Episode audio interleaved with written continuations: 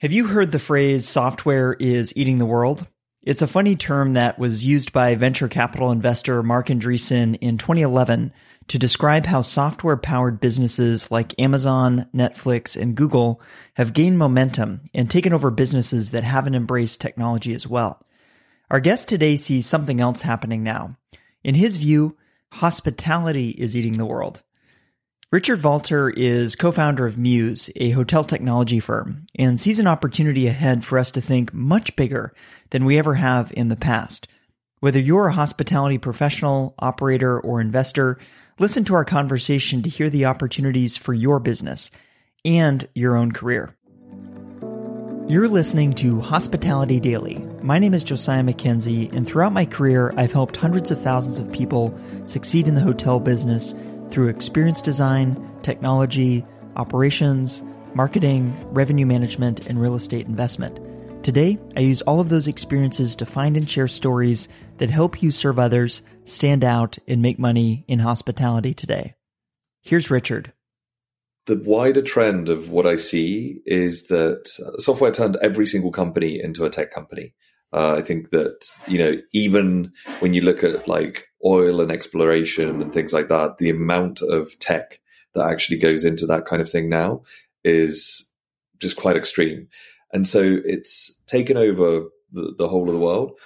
And I think what, what has happened basically in through that is that we now live with a kind of, you know, citizen services in every single part of how we live. And especially with things like AI, it's just infecting every single thing that we do, which essentially kind of means that we're going to um, this kind of world, which is like a very luxury world, uh, where you know, I like I like that idea of uh, where Louis Vuitton, for example, started. So Louis Vuitton started out as a um, a luggage packing company that also made um, uh, that also made suitcases, and it was because you know when you were a monarch, you know you were basically kind of traveling with this like huge array of, of luggage and like all of these kind of things. You're, basically transporting a whole city, but it was about the fact that there was a services component to uh, to the luggage aspect. Now, in time, the the service component has been lost, but the you know the luxury luggage aspect has has remained. Um, and then you know looking looking at it from this perspective, I kind of think that a lot of what the modern world has been about is about moving the luxury level down to the normal consumer level. And so when I then think about you know how we live and how we would like to live, I think most people get to experience that when they go on holiday. You know, they kind of live these lives of of toiling for 340 days or something like that, or 45 days or whatever, for that 20 days of, of, of holiday when they, when they kind of live the life that they would like to live. Um, and I think that that's, that's a really, really important, um, way that, that, you know, especially leisure travel, that that's, that's what most people actually have in their mind when they, when they think about travel, when they think about, you know, especially um, you know, traveling f- for for themselves. Um, and I think that you know, again, to bring it back to this kind of like tech uh, perspective, tech is just going to make it much much easier to actually kind of live that type of life. When you then think about it from the perspective of how we then live, I think in most of the kind of very rich areas of the world, people already have cleaners. People already have somebody doing their maintenance. People already have these kinds of like different services. And so what you're then seeing is residential spaces, commercial spaces, all actually adopting this as part of the service that they actually kind of get you. It's then kind of like thinking about most of the ways that we buy and experience things as actually kind of subscription services. Therefore, if you add those two things together, what other place do you actually kind of have that kind of life where you have everything catered for? well, that looks a hell of a lot like a hotel. That used to be a kind of luxury product. But I think what we'll see is that that will be pretty soon, or maybe over the next 20 years, that will start to be the basis of most people's um, you know foundation for their lives. Most I think most residential spaces, especially in in Western uh, in the Western world, but increasingly also in, in other places in the world, will start to actually kind of resemble that. And therefore, every single space that we have will start to actually kind of look like hospitality space in and of itself, because that's what you have in hotels. So that long speech is why I think that hotels are eating the world. So I love that perspective. I wonder if we could look at the implications of this on three levels. First, how you're thinking about this running Mews, and then how hotel companies or hospitality providers or, or, leaders rather can think about this organizationally. And then finally, on a personal level, what does this mean for one's career? But first, for you as a, a founder and leader of Mews, how is this shaping how you're thinking about what the future holds?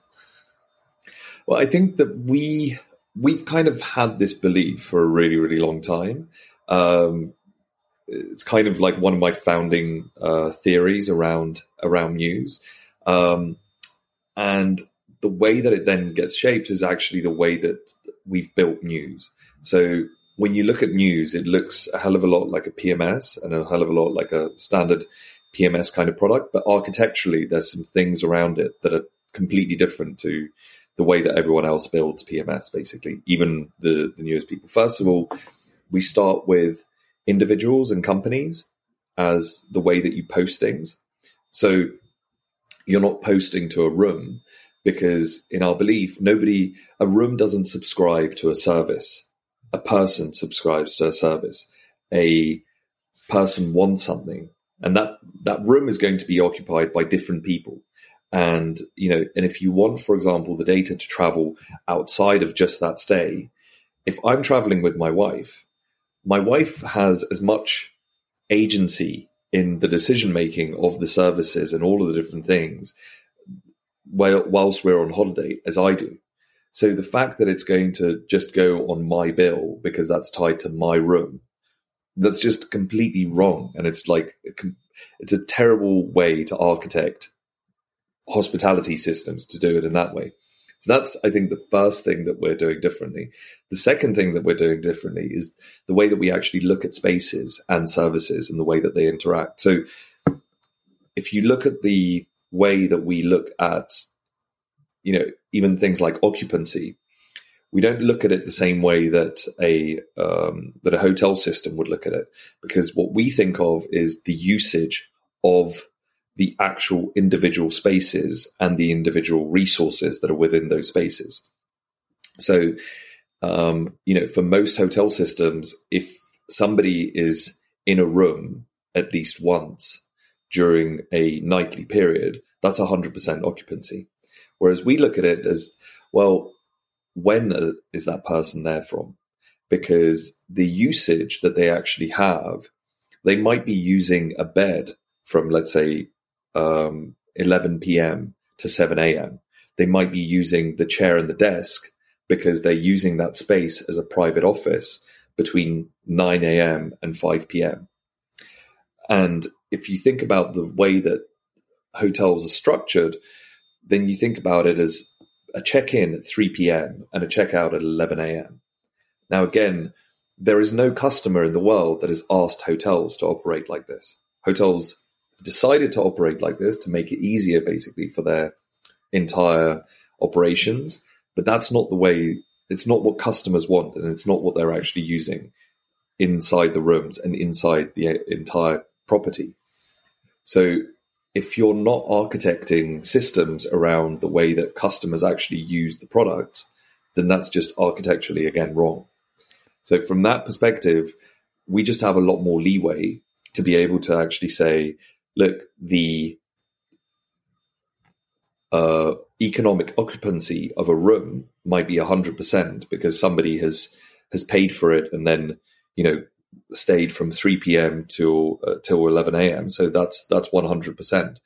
But the actual usage uh, of the resources might only be 60%. So they might have the key basically for that. So that that might still be 100% usage um, because nobody else can actually get into that room. But if you think about it from a perspective of 24 hours, you could have three separate customers coming in for three separate uses, for example. So, you know, you could have somebody using it as a as a private office. You could have somebody using it as a place to have a shower for an hour, and you could have it as a place for somebody to actually kind of sleep. So in that way, again, a typical PMS would look at those three uses as 300% occupancy, whereas we look at it as, you know, 100% usage. This is where technology architecture is so important, right? Because I'm fascinated by the notion of expanding the market of hospitality as opposed to looking at, at it as a zero sum game. And so if you're constrained by technology that puts limits on your ability to listen, but more importantly, act on customer demand, then you are constrained. But if you're more open and you have this more customer need centric technology, you can grow the market. It's not a zero sum, it's not a finite pie. We'll be back after a quick break. Are you enjoying this conversation? If so, I invite you to text this episode to a friend or a colleague as well. Not only will you let them know that you're thinking about them, but you'll help them as well. One more thing. I'm having a lot of fun right now sharing videos and photos from the stories on the show. So if you'd like to see those or watch along, open up Instagram and YouTube now and follow Hospitality Daily so we can stay in touch. All right, let's get back to the conversation. Yeah. I, I literally actually just had this experience right now. So like Amsterdam uh, has been pretty much sold out for the last um, you know I don't know like two weeks or something like that. It's incredibly difficult to actually. And I I was flying through there and I just wanted to actually just have a place where I can just have a shower because I was you know coming in and and I couldn't do it in a standard hotel, but I knew that in a Mews hotel I could you know? So and and we just happen to have about you know just over 20% of the of the uh, dutch uh, dutch market. So i knew that there'd be a Mews hotel but i knew that in a Mews hotel they could actually handle this. Whereas even in at airport hotels that technically should be set up for this basically they couldn't tell me if the room was actually going to be uh, usable or occupied until around 10 o'clock when they had uh, had kind of done their their checks so they couldn't even tell me if I could basically just come in and use that space for like two hours or something like that. So it, it was just kind of amazing to see. The point about it is that when you see it from this perspective, you're then normalizing all of the information throughout all of real estate because offices work in the same way. Uh, they just have different rhythms. You know, um, residential spaces have the same uh, the same rhythm because they have the same assets to them. And what you're then kind of looking at it is, you know, a hotel is essentially a kind of service in a box. You have the rooms, but then you have, for example, communal spaces. You might have an aspect of uh, delivery services because you have room service. You have all of these kind of different other services that are actually attached to it that are really specific to that audience that's there. So you're not just looking at a huge kind of delivery menu, you're looking at, or you know, or DoorDash or whatever it is, you're looking at very specific services that are tailored to that audience. Um, and if you then think about it, that's exactly what you're kind of now getting into with a lot of residential spaces or a lot of uh, office spaces where they're just saying it's not just a smorgasbord of every single thing that you could order through DoorDash. It's tailored services. So they might it might be actually as part of it. So now you're seeing residential contracts where they come in and do your laundry for you, the same way that a hotel does. And so if you then think about any kind of space, what you should be thinking, you know, to your question about how should you be thinking about it as a hospitality professional, you should think about it from the perspective of if I've got a kitchen, that doesn't just need to actually service this one hotel. If I find out other people or other spaces around that kind of catchment area, I can service those uh, those areas. It's much easier to actually find people who will do that delivery, people who will do you know those certain kind of distribution aspects. But now you can get a lot more bang for your buck from all of those different services. So you no longer have to think about you know just having um, housekeepers that only service these rooms within that three hour period you can now employ them for maybe 12 hours. You can have a a service which services all of the different hotel rooms, but also all of the available Airbnbs that are actually around the corner. So that's fascinating. If you're the hotel company executive, you need to be thinking more expansively beyond just making money here. It, it's we have a, a core capability we can go and monetize in these new ways. There's new markets for our business. I've heard Chris, I was talking to Christian Lungen at um, Nordic Choice Hotels. He was kind of thinking about ways. Have you come across other brands that are starting to think more expansively like that? No, but you know, Nordic Choice is, a, is one of our most famous customers, but you know, and that's why we really, really work well with them. But I think that this is generally an idea that's infecting most people in real estate. So everyone's trying to kind of do it. You see you know, you see traditionally property management systems on the real estate side starting to go like, okay, well, how do we connect to Airbnb? Because we're getting requests basically from all of these people that they would like to be distributed, you know, and it's not just the individual renters, it's also the owners of the properties. Um, you know, they they would like to actually, you know, maybe have 250 day contract so that 90 days basically they can get that person to to move out or, or, store their luggage somewhere so they can actually make money for for those 90 days and, and maybe actually kind of utilize some of those market forces. So and again like you know you're not you're not having rental contracts for that you know for that thing. And basically because the way that it operates now is that that landlord has essentially you know rented something and the excess of that is going to the uh, to the to the tenant who then takes a subtenant in for that you know weekend or whatever it is. And there's a huge amount of money that those residential owners are actually leaving on the table. Same thing that we're seeing for example in like uh, student accommodation where they would have these prime locations and then they'd be like well why can we not have you know um, students or, or others uh, actually coming in to utilize these spaces over the summer. So I think more and more of the world is thinking about how do we utilize the assets that we actually have in the best possible way. And that's why the architecture is really, really important because not everyone is actually set up to kind of go, how do I maximize all of the opportunities that I have? Um, but because most of the world is, you know, because it's really difficult to build in our cities. It's really difficult to actually kind of have these, um, you know, the, the rents are getting really, really high. That's why people kind of need to sometimes supplement their income with Airbnb. All of these things are basically kind of happening. And, um, and, you know, from our perspective, we're just trying to figure out how do we actually represent that in code form. It, it's fast. I find this fascinating. If you're a real estate investor, as you pointed out, across asset classes, whether it's multifamily or even office or some of these, there's ways to incorporate elements of hospitality.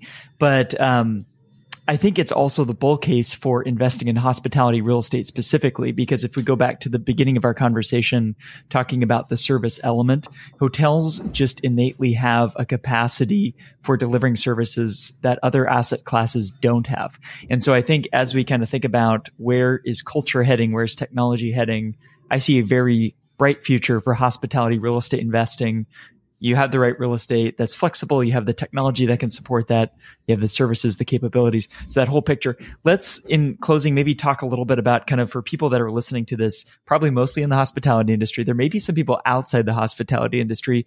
How, what does this macro trend mean for people planning their careers? Is there more opportunity now in hospitality in your mind than, than there has been in the past? 100%. Like the way that I see it is that, um, we've gone through for the last 200 years there's been a huge amount of specialization in the type of spaces in even the types of careers. You know for example to be a concierge needed a huge amount of specialization.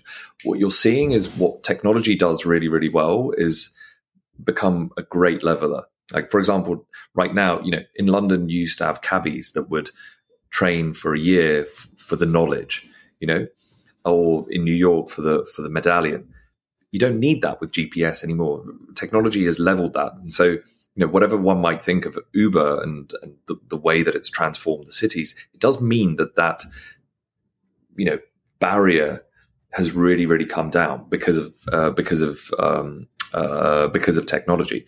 And I think that that's probably the way that I look at most specializations within hospitality. Now, it's meant, or it probably means that it does mean that, you know, your specialist knowledge of being a great concierge has now become a little bit devalued.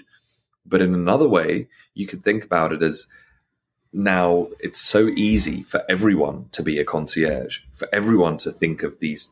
So adopt a growth mindset. How can I actually service? Because there is something going to be special about the way that you can, you know, recognize somebody, the way that you can, you know, those those types of things that we think about as being very human. You know, being being able to be kind and and um, uh, being able to be welcoming to somebody.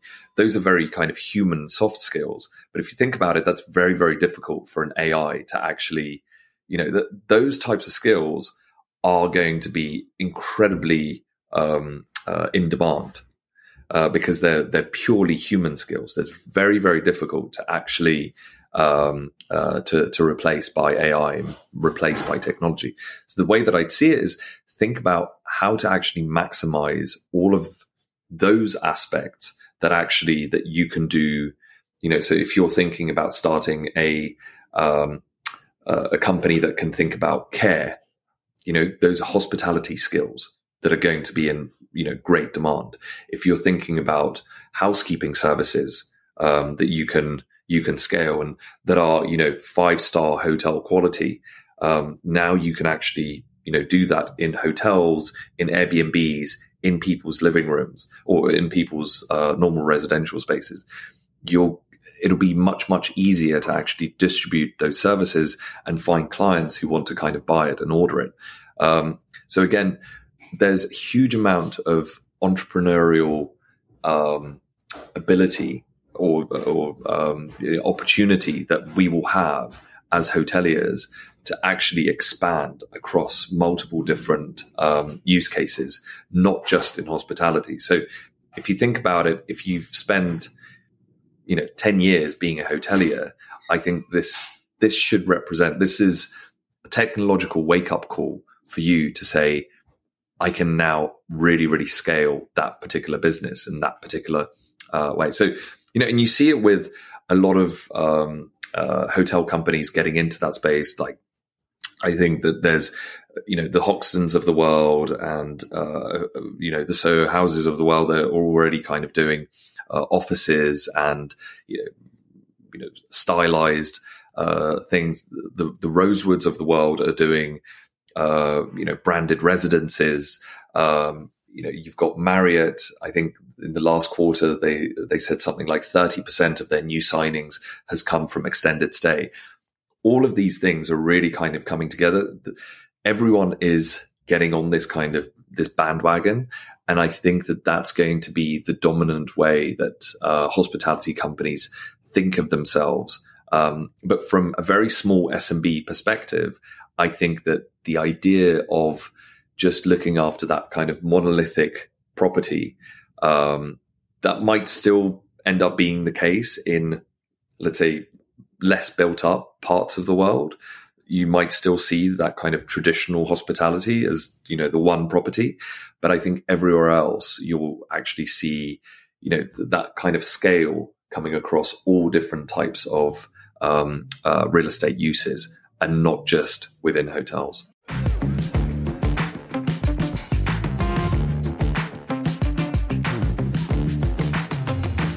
Great hospitality providers know that every touchpoint matters a lot, so they spend a lot of time making sure that each interaction better serves their guests and makes life easier for their teams. If you'd like to operate this way, I suggest you check out Sojern. They've built a reputation as the market leader in helping hotels and resorts earn direct bookings through digital advertising over the years. And more recently, they've expanded into offering a complete suite of guest experience solutions, including an AI smart concierge, reputation manager, and guest marketing suite. I've been working with Sojern for years now, and everything from the way their technology is built to the talented experts they have on staff makes it no surprise that when I talk with people about technology, Sojern comes up again and again. Hospitality providers love them. If you'd like to learn more about how Sojern can help you better engage your guests and drive more profitable direct bookings, visit sojern.com. That's S O J E R N.com.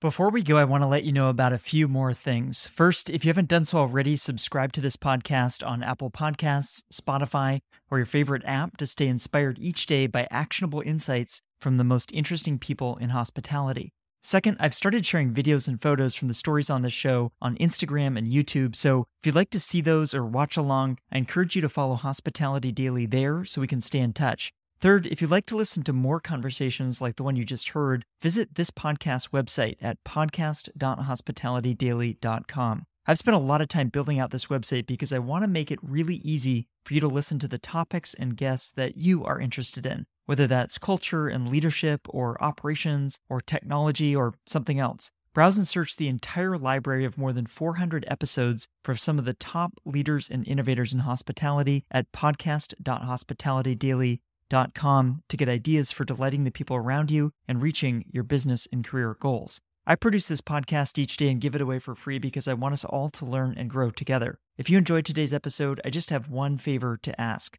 Please take a moment to text or email this episode to a friend or colleague who might appreciate it as well. They'll be grateful to hear from you, and what we covered in the show can help them, as I hope it helped you today. Thanks for listening, and I'll see you here tomorrow.